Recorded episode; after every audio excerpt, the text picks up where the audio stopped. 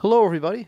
I'm John Locke, and I'd like to welcome you to the LockeInYourSuccess.com Trading Performance Podcast, where it's all about real traders, real problems, and real coaching. Listen up and enjoy the segment. The topic here is around knowing when a particular strategy is losing its edge and how to best catch it early and or adapt quickly.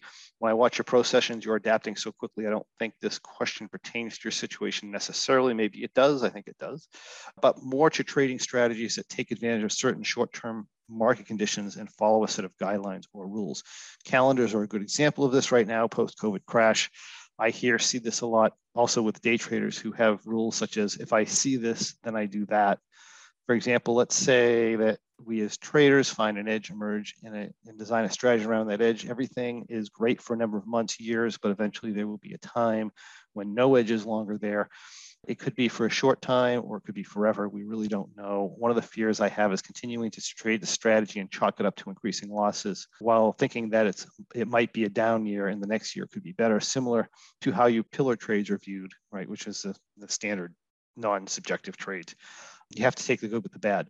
Is the answer here to meticulously track the variables, analyze why the trade's winning, fully understand where the trade will lose, and when those conditions are not there, you can adjust or make the determination that it's time to stop.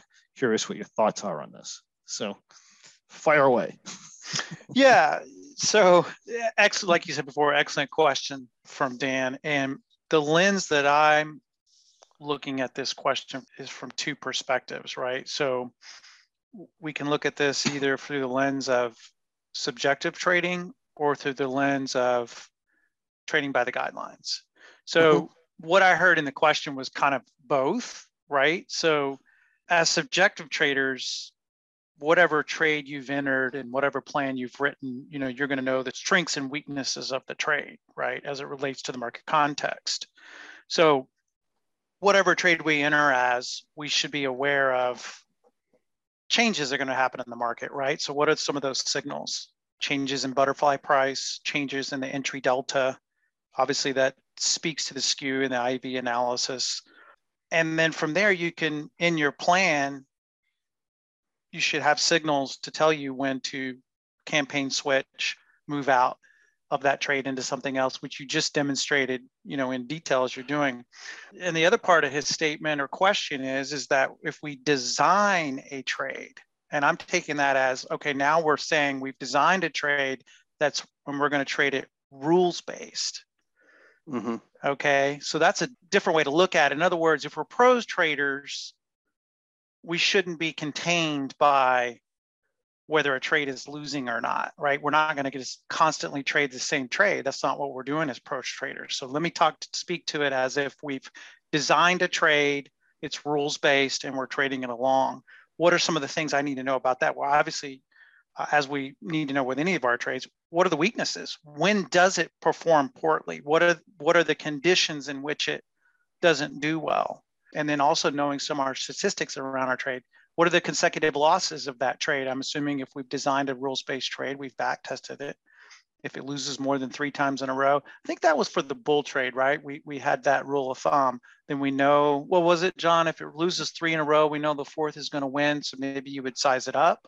So that's a little different different way well, to look at it. Historically, that was the case. That is the case. If right. Never, if it, historically, it's never lost more than three times, but that doesn't mean it's going to win necessarily. But that's right. It's an, right. An interesting statistic, right? Right. But it's but it, that speaks to knowing. You know, he's saying when when should we stop trading a trade? Well, that's part of knowing it. You know, how, how often does it lose? and obviously before you go in any trade you need to have some kind of parameters in place can i make a comment s- stephen yeah most traders don't really know when their strategy is going to lose because the approach they take when they're trading the market is I'm going to go in and I'm going to back test this thing and I'm going to tweak the rules until it doesn't lose anymore. Yeah, curve that does not right. tell you a goddamn thing about when that trade's going to win and when that trade's going to lose. Yeah. All it does is give you a false perception that you fixed a problem that you don't even know exists. Right. Right. Right. And, and that, in a nutshell, is why a trader wouldn't know whether his strategy still has edge or not. He's not paying attention to the things he needs to pay attention to in order to right. figure out what the hell it is. Okay. Yeah. So, and to, yeah, I was going to say, and to that point, going back through the lens of his question, if we've designed a trade, well, let's think about what prompts us to design a trade. We're designing it in the context of the market we're currently in, right? So there's already bias in it. And so you're designing a trade. Let's say we're in a bullish market, right? It's 2017. Um, let's be extreme. You're doing the V17 at not 77 days, but 56 days with a bull kicker. Right. You're bullish, right? Well, you've yeah. designed that trade. So when should we stop trading that trade?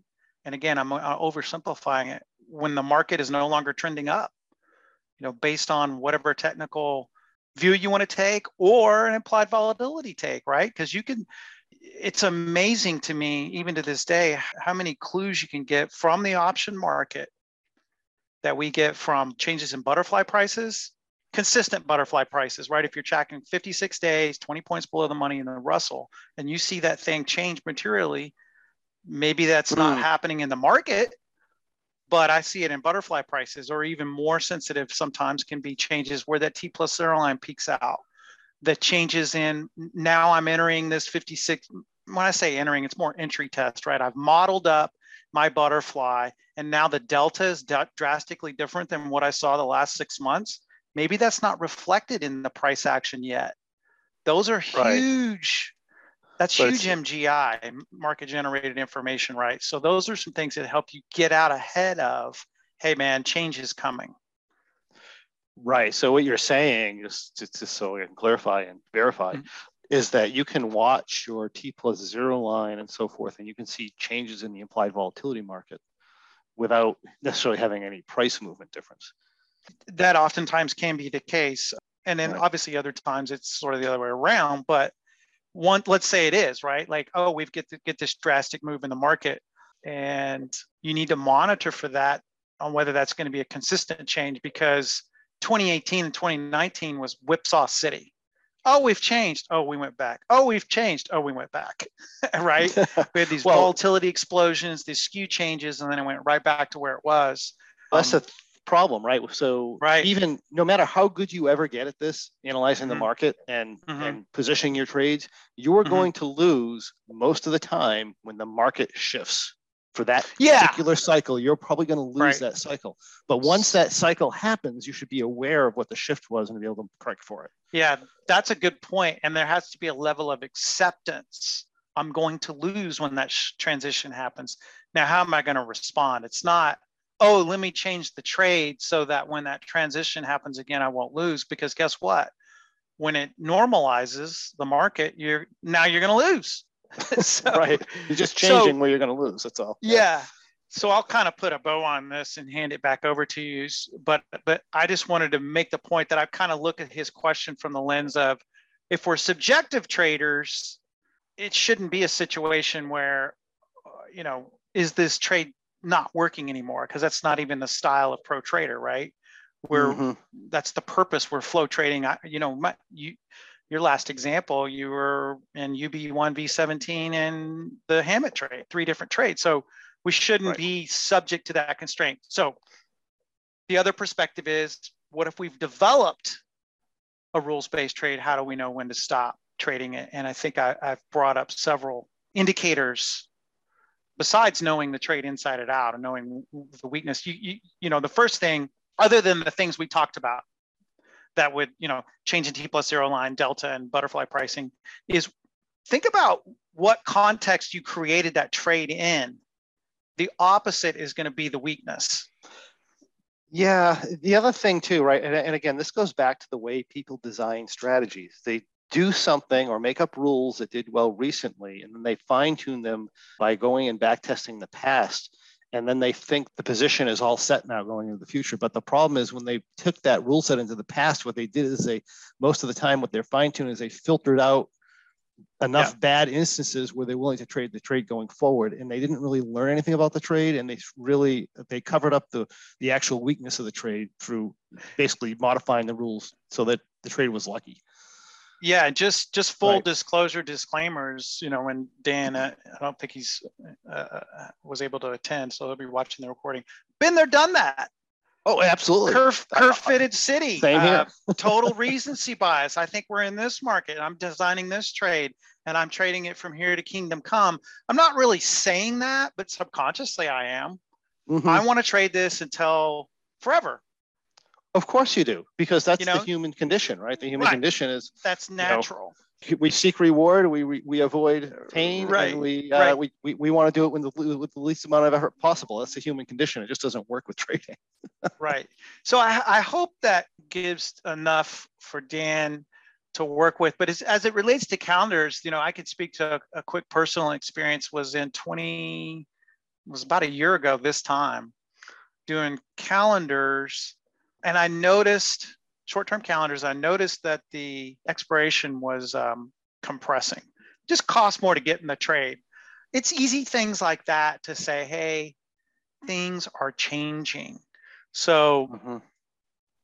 in any case, I'll, I'll hand it back to you, John, but that's the way I looked at that. And that is what I have for you today. If you have any questions or comments or anything else you'd like to see in the next Trading Performance podcast, please list that in the comments and I'll personally answer your questions and comments for you. Also, I'd love to encourage you to come on over to lockeinyoursuccess.com. That's L O C K E in your success.com and check out our Trading Performance and Pro memberships, where you can find the tools you need to become a much more effective trader, regardless of the type of trading you do. Thank you for joining me. I look forward to seeing you on the next Trading Performance podcast.